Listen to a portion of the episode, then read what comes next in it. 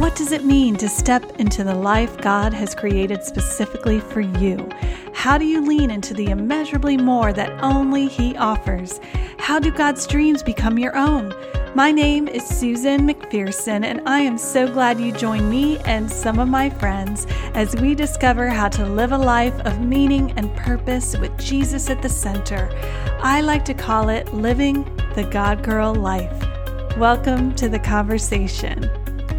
I am so happy to have my guest here today, Laura Harris Smith.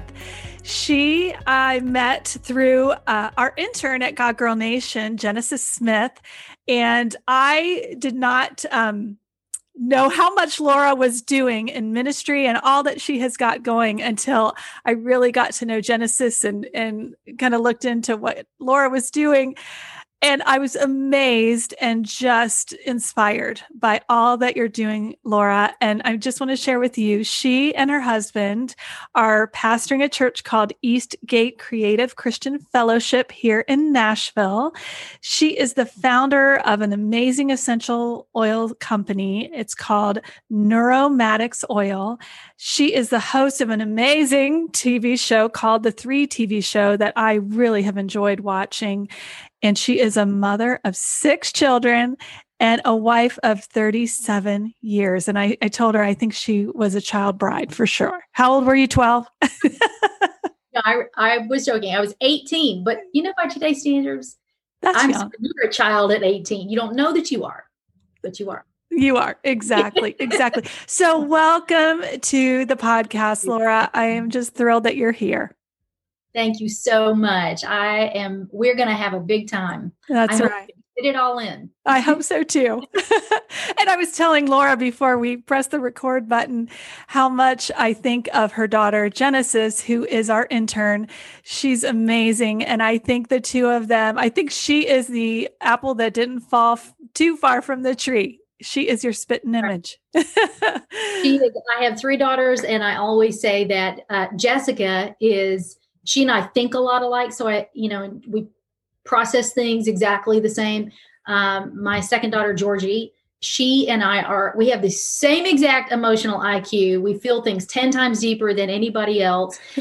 and, you know, Genesis and I are, we communicate alike, we work alike. So I always say that Jessica is my mind, Georgie is my heart, and Genesis is my mouth. Oh, I love you it. You have a conversation with uh, any of them, I'm actually in there in all those forms, but Genesis is the one that's going to sound like me.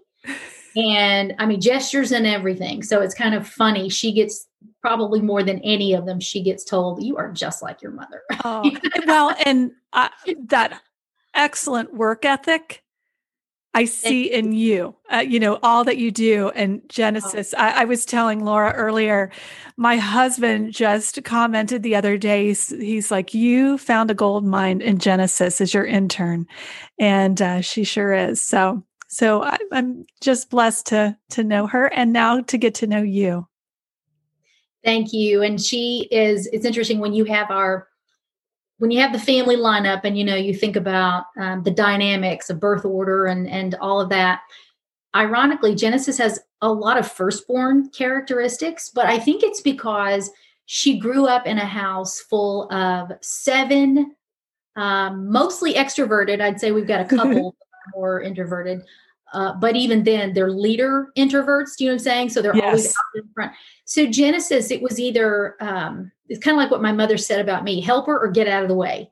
And so, so Genesis had to learn to get in the flow of that, and she works very, very well with that. We try to teach all of our children: if you're going to do anything, do it with excellence, or just don't do it. Mm-hmm. Um, and and work really hard at it. And when no one else is watching, God is. And if it flops first of all, if he told you to do it, there was some reason. So you're a success in his eyes. Um, but it's a matter of like once you install those things in children, the excellence and then the work ethic, you know, they could do anything in life. They could go flip burgers and they're going to rise to the top of wherever they are because they're going to do it well. They're going to be the best burgers anywhere. I love that. It, that's so true. It's become what whatever it is God wants them to be, and they're excellent along the way. And that journey then is it's not just the destination; it's their journey of fulfilling their calling that is so beautiful to watch. Excellent. Excellent. So, speaking of journeys, I would love for you, that was a perfect segue. I would love for you to share your journey, your faith journey, and sure. how you got to where you're at now. Mm-hmm. Well, I was born into a Christian home. Oh, I, I mean, you know, I was going to church before I was even out of the womb. uh, and my parents loved the Lord. Um, there was a lot of division in my family. They did break up when I was about five, six, and uh, and so I did not grow up with my siblings. They remember living with me some when I was really little, but but I don't remember living with them. And I was also like seven and ten years behind them. And um, that's so, a big span, Laura. Big span. And it's also when they go somewhere else and live, and then you're with your mom and she's having to go to work for the first time and you're growing up in daycare. I mean, yes. and that was not what she wanted. That's not the reality that little small town girl wanted. You know, she grew up on a farm mm. and she was in the big city and two kids gone, husband gone, child at daycare, and she's in an office all day long. And so that was kind of our reality. Um, and I was bored a lot. I mean, honestly, I just remember thinking like I would go outside. There were no computers and whatever. You know, I was a tomboy.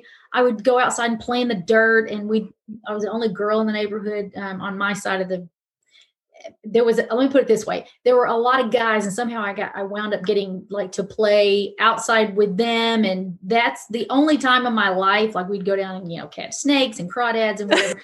I love it. If you could ever find me outside, I'm good now. Just I take my vitamin D supplements and stay out of the sun. But uh, but anyway, so I'm setting the stage for you for what I now see when people ask me today, since some of my books that I write do all of them include in there how to hear the Lord's voice because I think that's the birthright of every believer. And yes. when they say to me, "How did you learn to hear the Lord's voice?" I say, "I was lonely." Like I had nobody else. And even then, it wasn't, oh God, I need a friend. It was just, I am bored. And same answer when they say, Where did you learn to write? I'm like, Well, I was bored. and so I started writing poetry when I was in third grade and I won a little 4 H contest of all things. I wrote a poem about Watergate. Uh, did you? Free network world. And so whatever your parents was watching were watching that's what you had to sit down and watch and that's what just came out of me and i won this contest so when i was very young i saw the makings of my future which was that i would always have one foot in ministry and one foot in media um, when i was five i did my very first television no excuse me when i was three i did my very first television commercial my parents owned a restaurant i don't remember it that was their decision i sold it was a chicken restaurant so i'm sure i was selling or something um, I love that. And so very early in life, I was, you know, full sentences when I was 18 months old. So everybody knew, okay, she's going to talk. She's going to do something and talk when she gets older. we don't know what.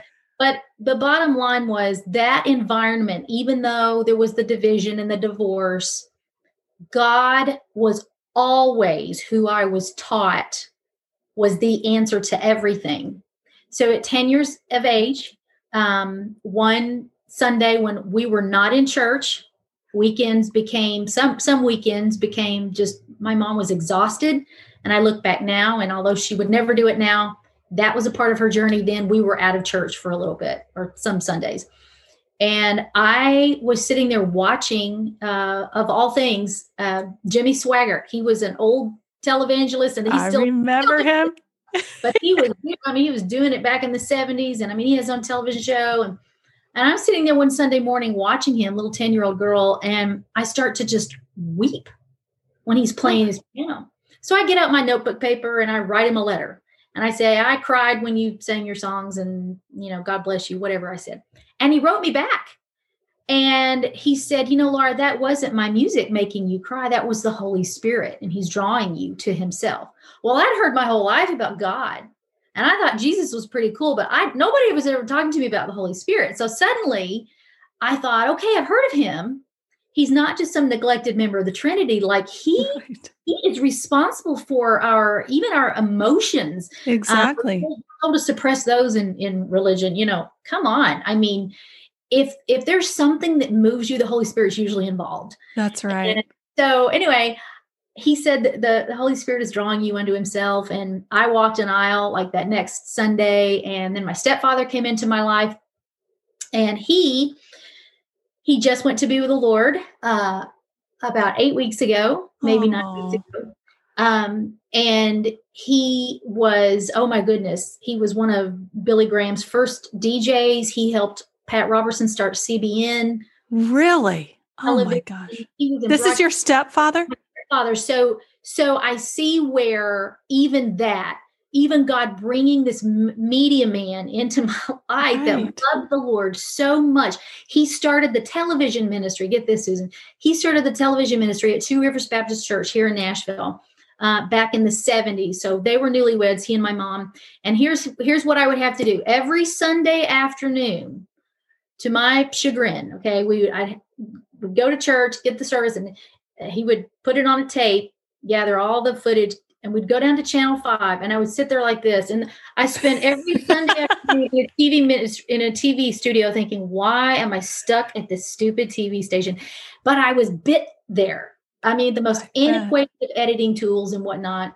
Um, and you know it, i see in retrospect now what god did. He put me i mean i was in a television station every single week of my life growing up and already had that thing, that talking thing, you know, in the commercial when I was young, I was in school uh, doing theater, all the while growing in my relationship with the Lord. And so when I am asked about my faith journey, God really revealed, I'll say unveiled himself to me at the same time as he did my calling, my talents, my giftings. And I think if we're really discipling people correctly, we should tell them to expect the closer you get to the Lord, the more you'll figure out about yourself.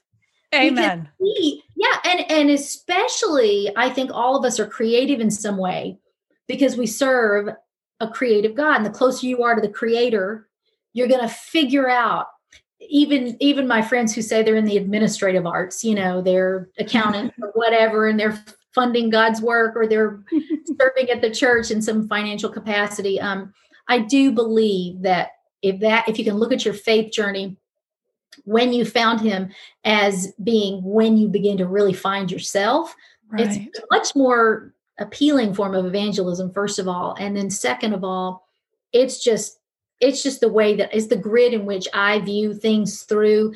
Uh, that if we want to really know about ourselves, we have to be known by the one and know the one who created us. He's the only one that knows what we were put here to do.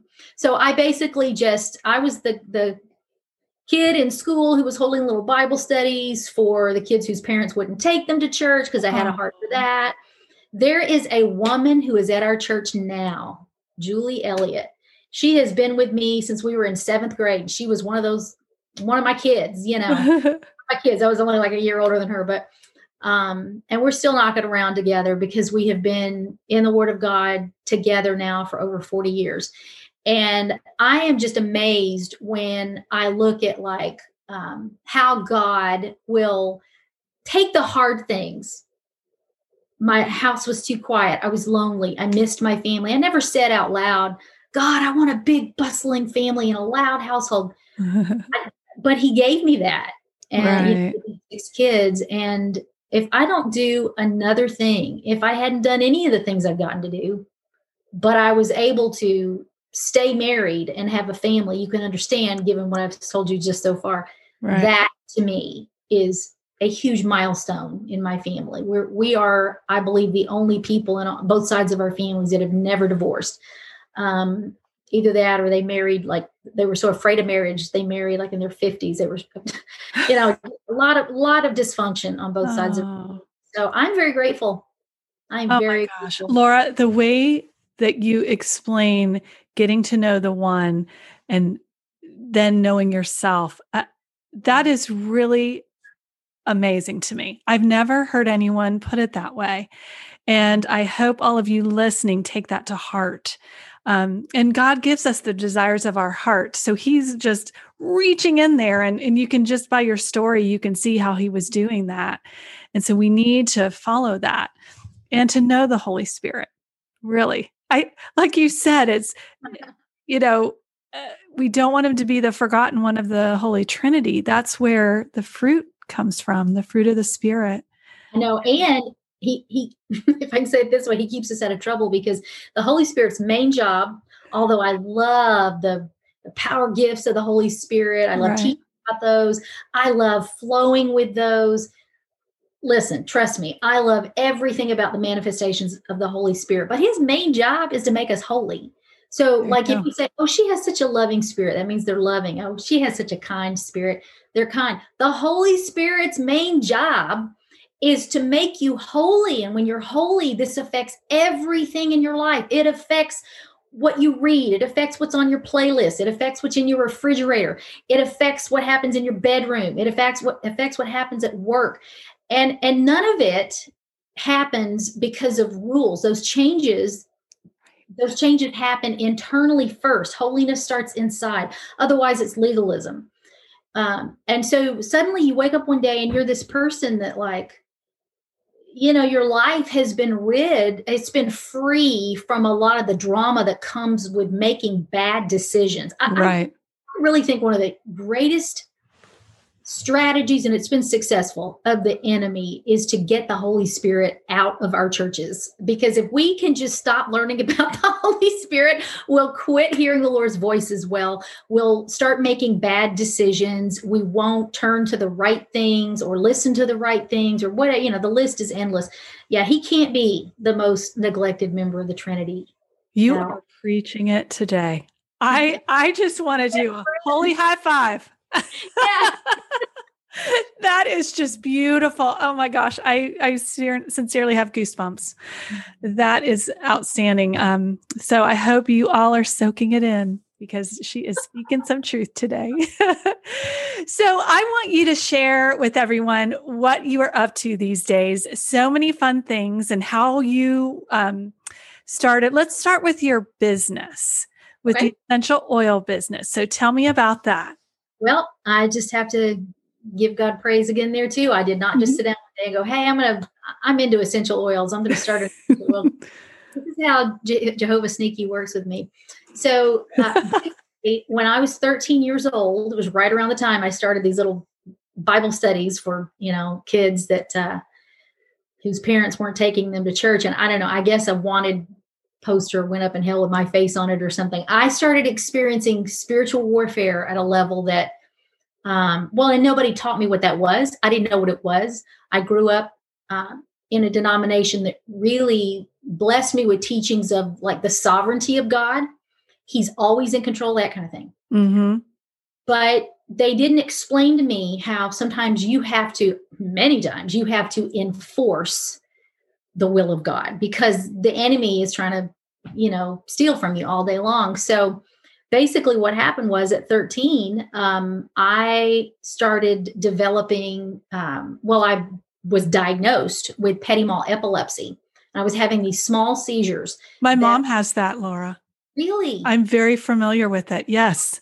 Well, so this was how the whole thing started was that I was just suddenly um you know, like I was having just short absence spells and like mm-hmm. I call them spells, but um, coming in and out of consciousness and really bad if you're on stage or in television or any kind of communicating, you know, um, you just kind of go in and out like that. And so I guess because of all the acting lessons, because of everything, like I was, I was able to fool a lot of people. Nobody knew it was happening. I was on live television for years, like nothing, wow.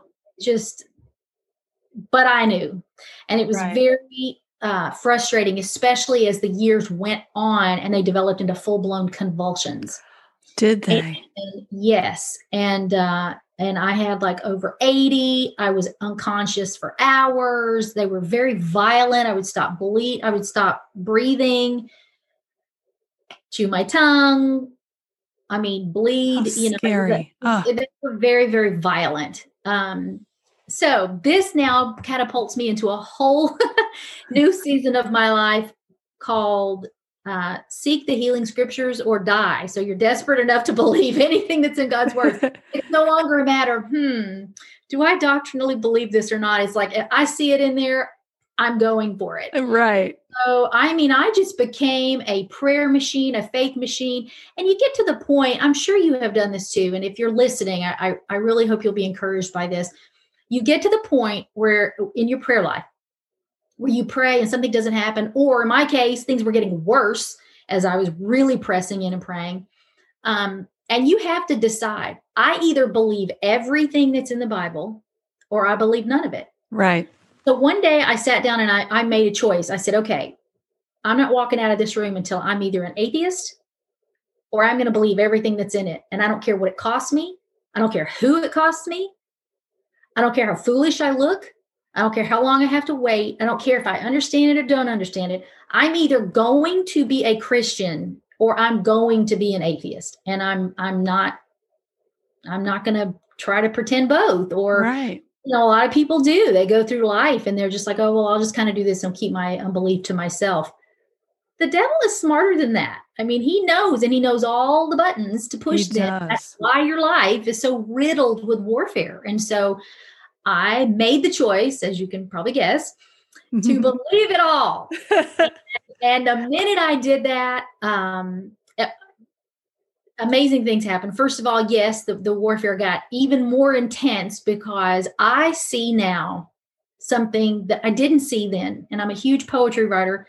And I go back and read the poetry then, and I'm like, that woman thought she was going to die like the Mhm. next day. You know, I know so much more than she did then uh, but if I could go back and talk to the then me, I would say things like, the enemy's scared of you. Like he does not know where you're headed. You don't even know where you're headed. God is going to give you a platform, and the enemy is just trying as hard as he can to keep you from seeing it. Because once you see it, you won't turn back. Right. and you'll get your hammer out and one plank and nail at a time you'll start building this platform and this is just part of it. This trial is just one plank.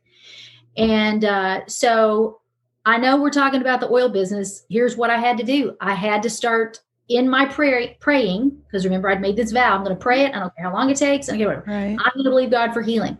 He says from genesis to revelation he is not just going to heal he says he's jehovah rapha he is the healer Healer. this is Exactly. something forget to do it's his name so Mhm. I'm okay then. So as I wait, I still have to stay alive. So if that's the way we're doing this, then I am going to believe like it's all up to God. And I'm going to study and find out about nutrition. Keep in mind, I wasn't a nutritionist then. I wasn't a, I'm three, about three weeks away from being a naturopathic doctor now. This was nowhere on my radar then. This is how it all started.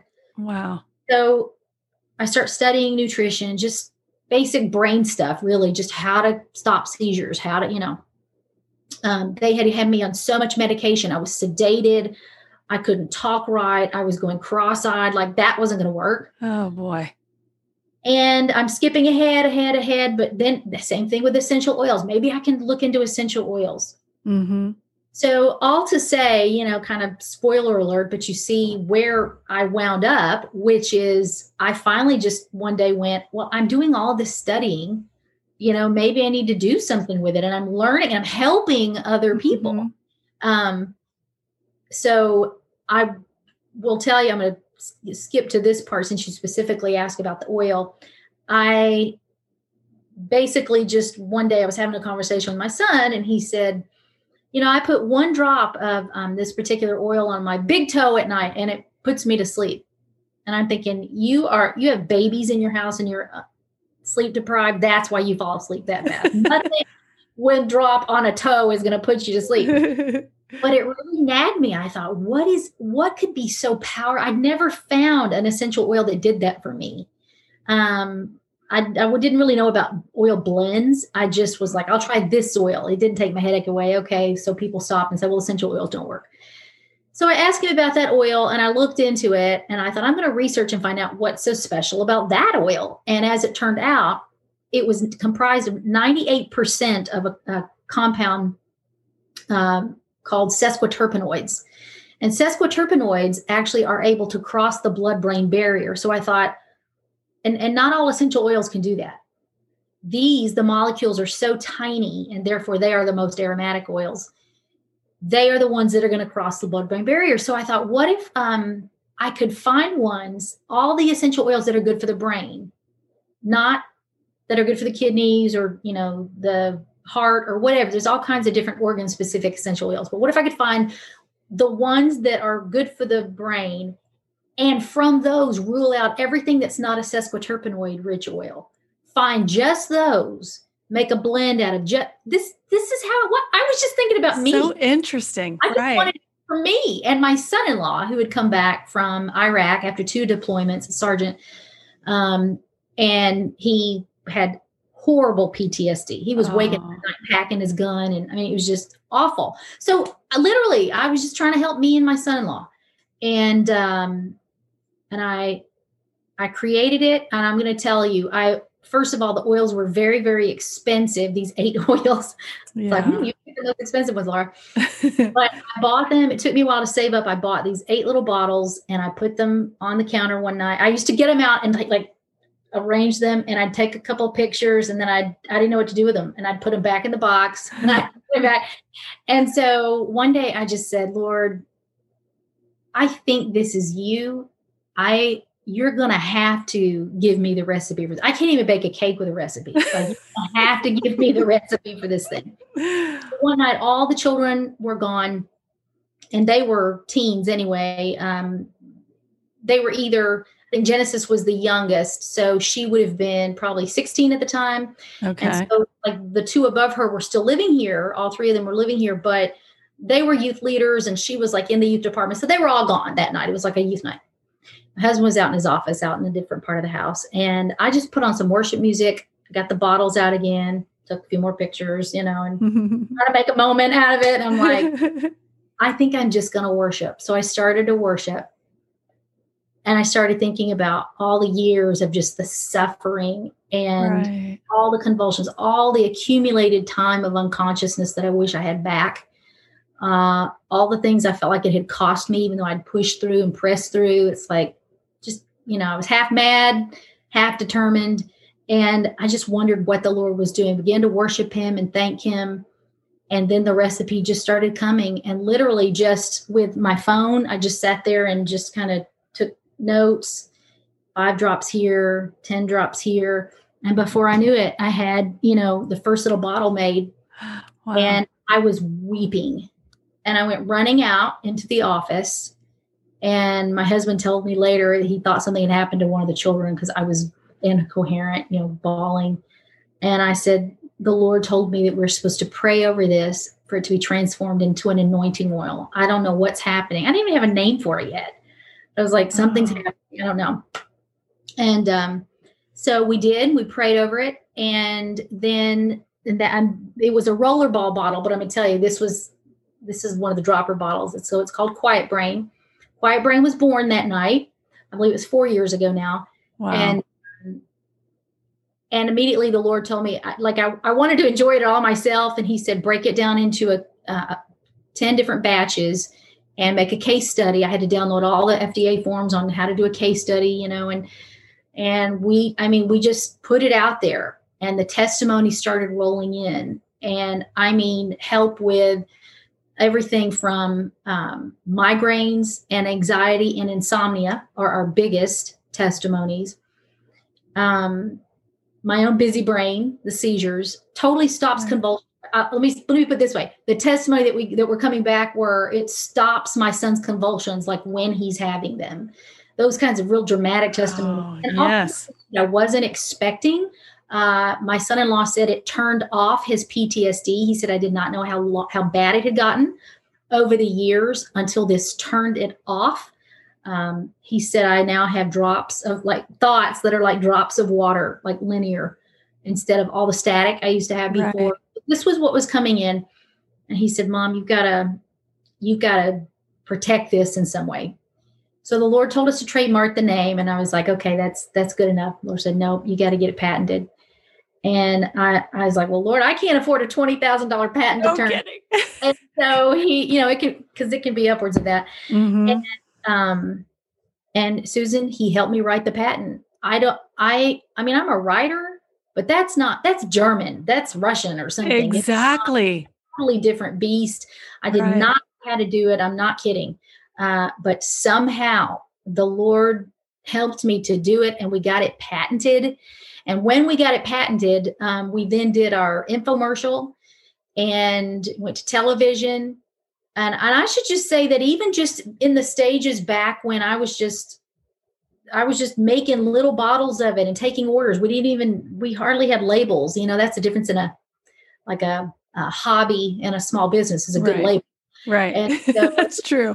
That and um, I just like I had done thirty thousand dollars from the kitchen table. I couldn't believe it. And then building and building and building. And last December, uh, our business hit the million dollar mark. That's It, amazing. and, and all from here's the thing: is that God never wastes our pain. That's right. what I keep telling my children is that He Mhm. I mean, our suffering pays off. And so, so the fact is that every bottle that we, you know, wrap and roll and and send out from our because now we have like I guess eight or nine employees. Every bottle that we see go out of here, and by the way, still happens in an environment made in total silence with just worship music going. We pray Mm. over every batch. Um, it's a family run. We have several family members working for us now and some others that we've brought on board. And, you know, everyone I feel like just gives the devil a black eye. First of all, that I'm not dead. Second of all, that we've got testimonies coming in from all over the world. Um, and then, you know, that right there just becomes you think, well, gosh, why why would you need something to be that successful? Well, the reason not just to help others but the reason is that this oil business came along right at the time when we were trying to launch a television show and so god provided in some very dramatic ways but our commercials for the television show every single one of them are it's it's brought to you by neuromatics oil we there you go. we sponsor our own show the oil does um and so yeah we're not rolling in the big bucks but i'm we've got our dream of you know the television show and um and it's all just self-sustaining based on just the fact that i got in scripture one day and decided all right i'm either going to you know be an atheist and not believe in any of this and just walk away or i'm going to trust god and his plan and his timing for whatever Right. Doing. And now i'm healthier than i've ever been. I i i'm 55 i honestly i feel like i'm in my 20s i really do. That's fabulous. i look back at everything that the way that god decided to do it his his plan for this whole thing. And what a blessing um what a blessing it is as if we will wait on god and his timing. And i just i just feel like if anything my life is a story of trust god trust his timing. It will be more than you can ask or imagine. He means it so true. He means that's what I'm that. living. that's what i'm living right now. Well, and and really just leaning into him and everything. And you know it's that still small voice that you're listening for and and the holy spirit nudging is what i call it.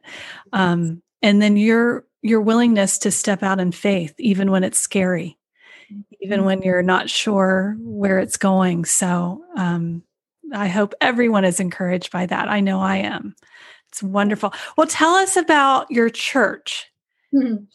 Uh, well, Eastgate was started, let's see, 16 years ago. we Oh, were really? just members. Yeah, we were members at another church. And uh, the short, positive version of that story is that that pastor took a long, hard moral fall. oh And, um, you know, we had, my husband and I had both been ordained there, but not as pastors. And my husband was an elder, and I was, you know, just a teacher there. And um, I was writing books and so forth, but our, our, our focus was not local house ministry. And I was traveling some and whatnot. But we and our home was the one that always, that people always came to, or we were in others' homes. And when this thing happened with this pastor, um, we were the ones going on tour in the congregation, like trying to, you know, just bandage people's wounds. Right. And it got to the point to where we realized one day you know we're the ones that smell like the sheep. Like we we love these people. Like we would choose this life, even bandaging other people's wounds over the life of just success in business or all these other things that we could have done and did and had done. Um, my husband was in business for decades. He was in the music industry, the business and the music industry for years. Um, and so we just woke up one day and went, man, we love people. This is just the way to do life, you know, and I can't explain uh, the pastoral calling. It kind of makes no sense. You're not going to make the big bucks in it. If you do, the press is going to crucify you for it. You know, no kidding. So, That's the truth. yeah. So it's just, um, it's just really a matter of, you know, our church. It was a, there were people who really wanted to stay together. The church was falling apart, and uh, mm. got down mm. to 18 people. We lost 266 people in one summer. Oh. And my husband and I will just would just you know love on these people one at a time and um, one day the leaders the apostolic leaders of that church as it was going under came to my husband and me and they said you know if you'll start something we we will cover it and we literally went us like we did not go to seminary for this we both studied uh, religion in college at bible colleges but it wasn't we weren't going into ministry, you know? Mm-hmm. And so we, we basically just, I don't know, inherited uh, these people. And it started in our living room. So it was a home birth, as we say. Eastgate was a home birth.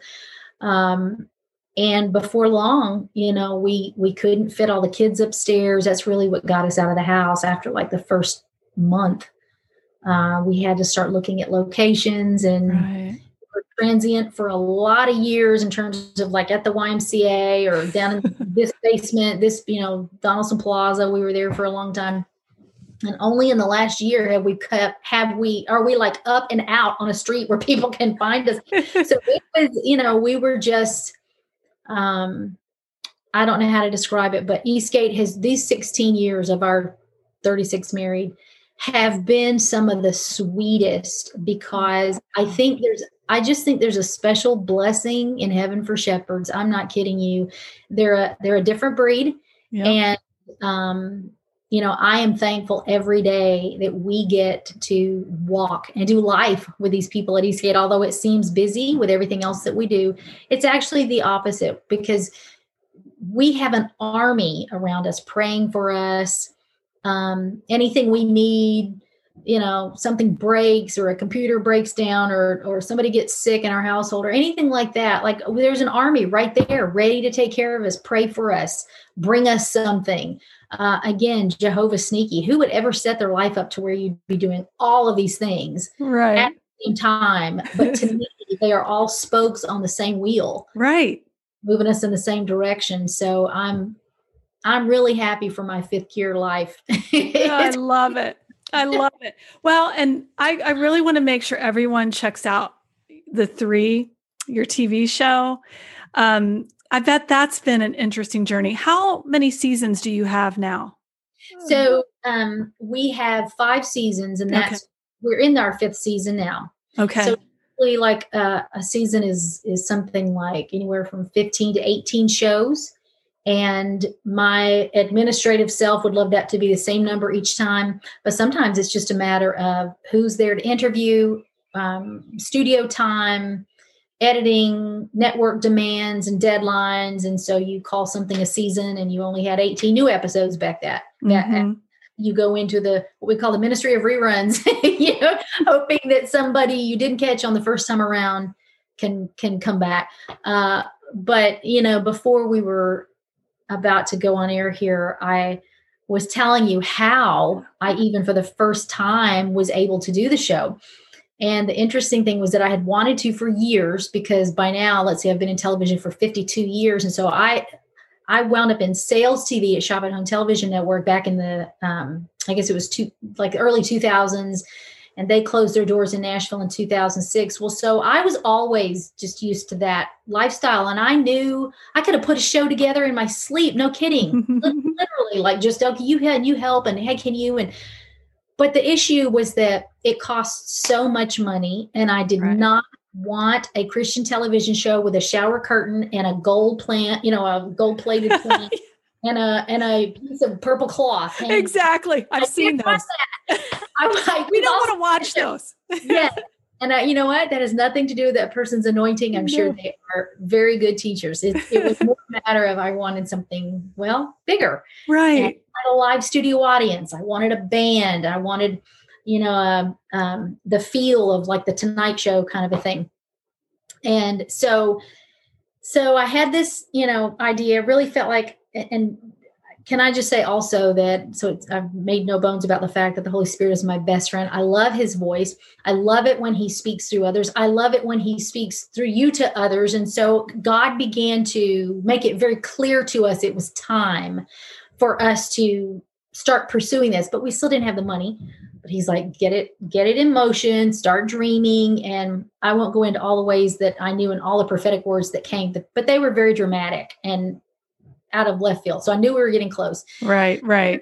idea this whole issue of money how are we going to do it um, and i just by faith set up an appointment with a local studio just to go see how much it would cost to shoot a high quality production show like that and i'm envisioning us going in every week and doing an episode a week or whatever so we go in and we take the tour and they give us the invoice and it's like I- i'm in sticker shock it was $58000 i was like what are you what? Who does Fifty-eight thousand. 58 I was like, okay, well, I'm obviously not hearing God because I don't know how He's going to do this. And uh, and then as we're standing there, the the guy, the one of the producers says, uh, you know, I'm just going to tell you, um, a lot of people come in here because you know because we're making you rent it for the week. You'll have it for the week, and they knock out a whole season in a week.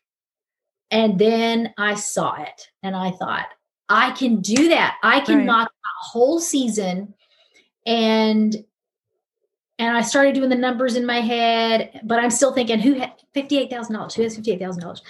So, um, so I get home. This is how we knew that we knew that we knew it was God.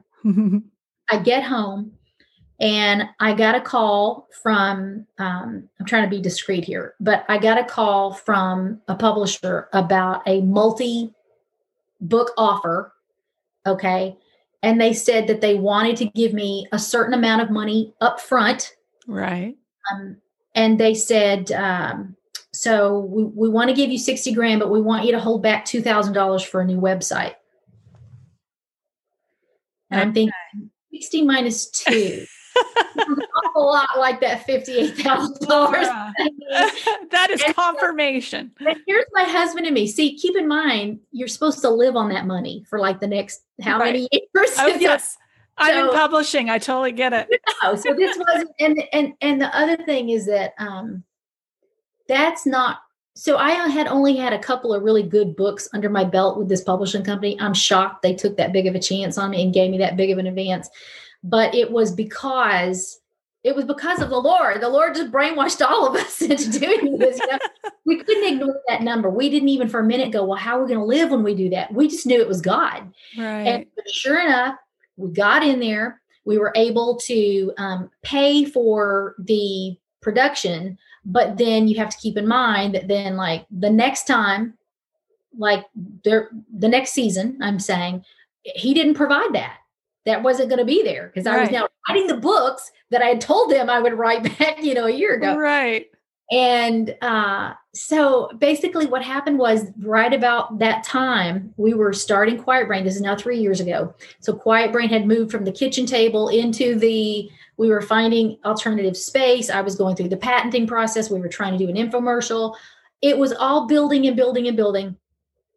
And then um, one morning, I have this waking dream, and that's a whole other aspect. I've written dreams on uh, books on dreams and visions because I firmly believe that God still communicates through them the way He did in Scripture. Oh my goodness, Right. He Right. He just tuck us in at night and go minister to people in other time zones. Like He is with us.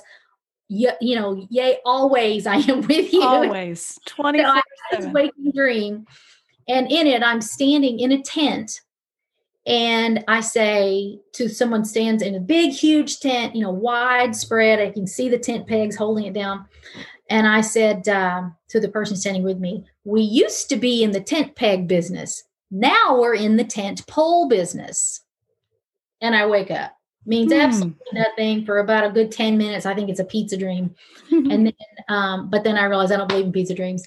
And so I am quickly studying, like I'm on a website, on a tent pole, pit, tent building website or tent renting website.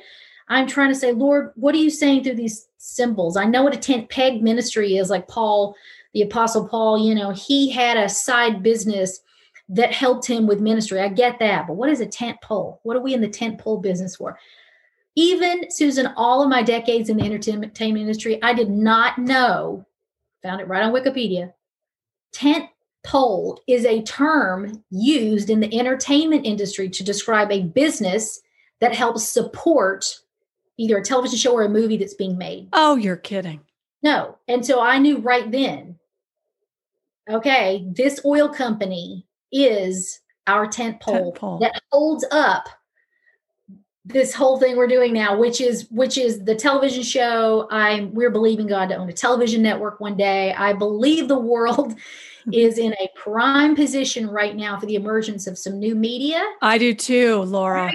Bring it on. I'm I'm just convinced that the what, what convinced. they're calling the fake media is the false prophet. I am so excited to be in media these days and see where God's taking those of us who are who are you know have a front row seat to this thing. But so I just began to ask the Lord. Then you're going to have to. I mean, help us keep it afloat. So so basically, we've got this thriving oil company. And it costs a lot to put these shows on. So right. so our lifestyle hasn't changed. We don't have a bigger house. We still bought. We still have the same old used car. You know, we're not rolling in it, but we're living the dream and we're reaching the world. And so I'm happy as a lark. Uh, I do wish for bigger and better things. I want to have more impact. You know, but everything plays a, a part in that. Even the employees that work for us that are not family, they go to our church. So even that strategically, just thinking like a businesswoman here, okay, then their tithes then go back into and bless the ministry. And so we have this life, this tri-vocational life that is so designed by God. I would have been exhausted to dream it up. But it all feeds the other, exactly. each other. Um, and it's it's working. There are some days when I am absolutely exhausted and I have to remind Mhm. myself this is what I longed for when I was that girl in a quiet, boring house. Um, missed everybody, you know, and now I've got this big bustling family and life and business, and I feel healthy and young. And I just want my message to people, anybody who will sit down and listen to me, is if you will trust God and do it His way, do your life His way. Okay, lean not into your own understanding. That's right. Trust Him in all your ways. Acknowledge Him. He will make your path straight. He will. It'll avoid you avoid doing all this in life. Right. Will make a beeline to your future. And I just feel like I'm living that. So uh, I am so are. grateful, so grateful. First of all, to be alive, but second of all, to just be able to do all the things that I'm able to do on a brain that has been so unconscious so many times. Um, it shouldn't even be talking to you right now. It's incredible. Your story's incredible. Incredible and so inspiring. I love, okay, you have a video, and I think it's on your homepage. And I, I was watching it and I loved what you said. And you talked about your employees are part of the Mhm. family. You said God had a son, but what he wanted was a family. Yes. So he sent Jesus to come and get us. Mhm. And you want to bring everyone into that family. And I just love that. I am the first time those words came out of my mouth, I thought that is from him. That's from the Lord. Yes. And you know, he had a family in the sense that the Jews are his chosen people. I'm Right. a huge lover of Israel. I'm a huge proponent and supporter. Me too. Don't mean to diminish that at all that he didn't have a family. But I'm talking about how, you know, even they, through the Holy Spirit, through faith, they come into the fullness of his plan. We are merely grafted into that. And he wanted that big family. Uh, and he had to come to earth. He had to send his son to earth to accomplish it Right. and gosh i am i'm grateful every single day of my life that I'm part of that family. Me and too. then I can meet people like you. And it's like instant sisterhood. Exactly. You meet somebody on the side of the road. You know, I, I Mhm. was almost in a wreck recently and, and got the Oh, car over the side of the road and my tire had blown and all this stuff. This guy pulls over and before long, like I knew from looking in his eyes, he was a believer. I could tell it. God had sent him to my rescue. And he's sitting there. And before I'm like, I feel like I know this guy my whole life. all because we share the Holy Spirit right. we have the same spirit. We have our father's DNA in us. And I know, and so he looked, I'm like, you look like my dad. You know, like we Mhm. must be family. That's And right. that's the amazing thing about Christianity. It is not a religion you need to run from anybody who tells you it is. It is a relationship with the living Right. God. And that analogy uh, of father and child has, I mean, you can get so much mileage out of it because of the fact that he he loves us as a father, but he disciplines us as a father, Right. guides us as a father. Um, and you know, so I I think in there you also see why the enemy has come after the nuclear family so much because if he can if he can cripple our concept of father, Mm-hmm. so many have father uh, wounds. If you're listening right now, even and you have like you just feel like your God, your it's really your dad filter is Mhm. clogged. Mhm. you That's a don't good way to describe it. Yes. relate to a heavenly father. Um, I just have people who tell me that all the time. They're like, I'm cool with Jesus. I get the concept of why he did what he did, but this whole Abba father thing, like, I don't know why I need a father. Why do I need a heavenly father? Um, and then I just speak over you, whatever it is that that that sullied that in your life, your need for a father, your need for someone to guide you, your need to not control your own life, that whatever it is that that happened in your life that got you that point where you feel like you need to be the one in control of your life, it's probably a, a parent wounding. And and I just speak healing over you Mhm. right now. Um, in the name of Jesus, that you would press into him more than ever and Yes. really, really get to know him as your father Right. because he loves you like you are his daughter or his That's son. right. That's right. Beautiful. Laura, this has been so much fun. I, I love to end my interview with a couple questions that are just get to know Laura better questions. so I didn't give them to you ahead of time because I, I like to just kind of toss Bring them out there. And yeah. so the first one I like to ask is what is your favorite movie? Oh my God. are you a movie person? Oh, we oh yeah, we I are love movies. people. So my favorite uh oh I have different categories. I get so hard. I know. You can give me a couple if you Okay. want. My very favorite movies are going to include a little bit of history Okay. um, and a great love plot. So a little bit of truth with a little bit of you know mixed love plot in there. Um, Okay. so Last of the Mohicans is my all-time favorite sit-down movie uh, because you know you've got this the prim and proper girl winds up packing a pistol in her petticoat by the end of the movie. Like kind of a I really relate to those kinds of heroines. And then my favorite rock opera is Jesus Christ Superstar. I heard Oh, just how controversial it was and don't ever watch it listen if you'll sit down and watch it with your god lens on you know and and look at the genius behind that entire story and what god did i i really think through non-believers who wrote that film uh, it's phenomenal. But then comedies, we are huge Bill Murray fans. We love Oh, Groundhog Day, Yes. and you know that's that one was uh, uh, that's heavy rotation this last week. Um, What about Bob? Have you? What about Bob is a huge one. Oh, we so we and we are big movie quote fans. So oh, really? Yes. So you sit around our, our table and like if you're a guest, you're going to hear all these movie, you're going to hear all these sentences that have hardly they seem kind of one off from what you're actually talking about. It's because doing movie quotes gotcha. visitors think we're crazy.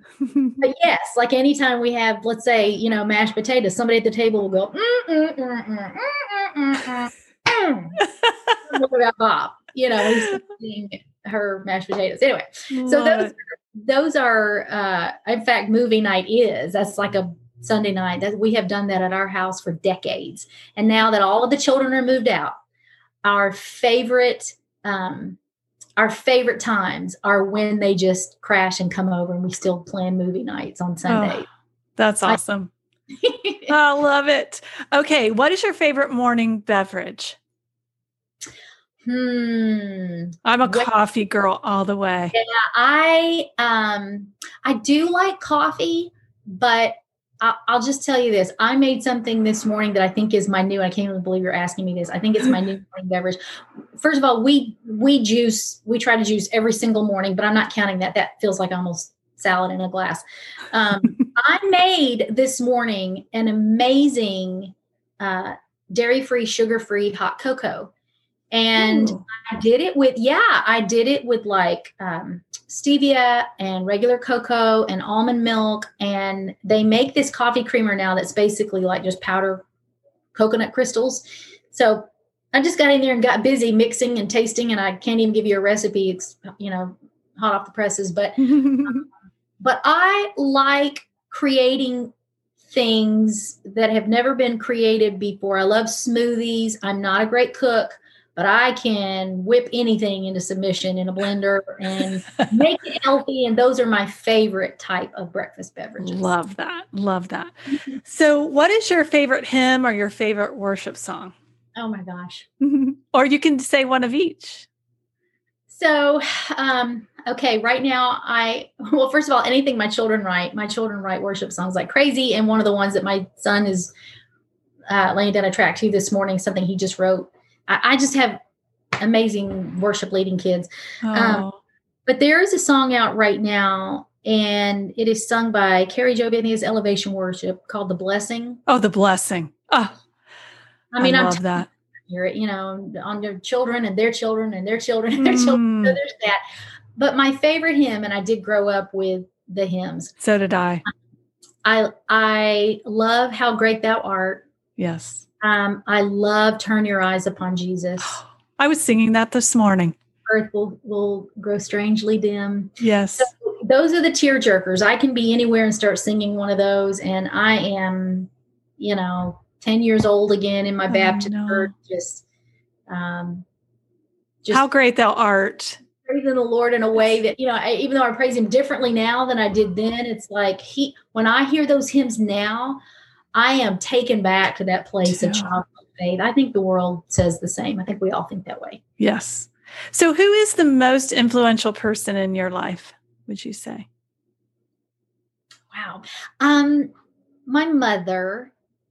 I, That's what I thought you would say. I'm so much like her, and yet we are so different. Really? Like Genesis and I are alike, but we're like in all kinds of ways and we share clothes and shoes and all that kinds of stuff.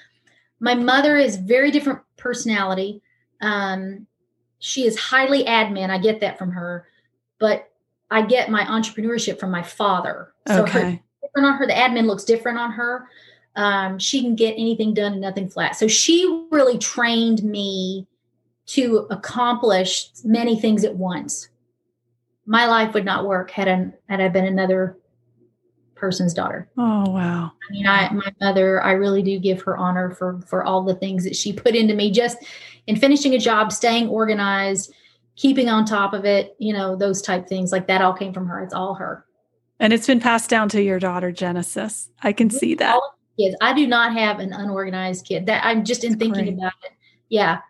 And we also have um uh, we have six entrepreneurial kids, which is really something we only realized in the last year. Is Genesis is like she is up and coming, and she has her own great ideas, and who knows where she's going to go. Yes. But I'm just saying, like I see seeds, and you know, my husband is um, he also the youngest of three. His parents also divorced when he was five or 6 mm-hmm. um, and I mean, so identical story. We both have an older brother and sister. It's just uncanny. Mm-hmm and he is his father's his parents only entrepreneurial child you know at present i am my only parents entrepreneurial child somehow these two entrepreneurs have birthed six six idea people right and uh, and it's just it's just such a beautiful season. We've got our 12th grandchild on the way. Oh. And I don't know. I just feel blessed every day. There's this little saying I say to each of my kids, and I didn't start saying it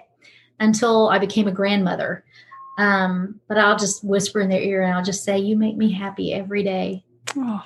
You know, and so on the days when maybe you're not quite so happy or something hasn't quite gone as well, if you have planted yourself in people, if you have sown into people, that they can make you happy every day. You can be happy every single day. Right. That's that's why we have to keep this about relationship and not about religion. Um, is because we are all in this together, and we Amen. have got to stay as a family to encourage one another. Right. Amen to that. Okay, this is my last question.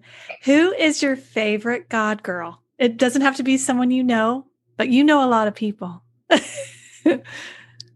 I've really been blessed to be able to know a lot of my favorite God girls. Mm-hmm. Um, I tell you honestly, um, can can does she have to be alive? No. no okay. no.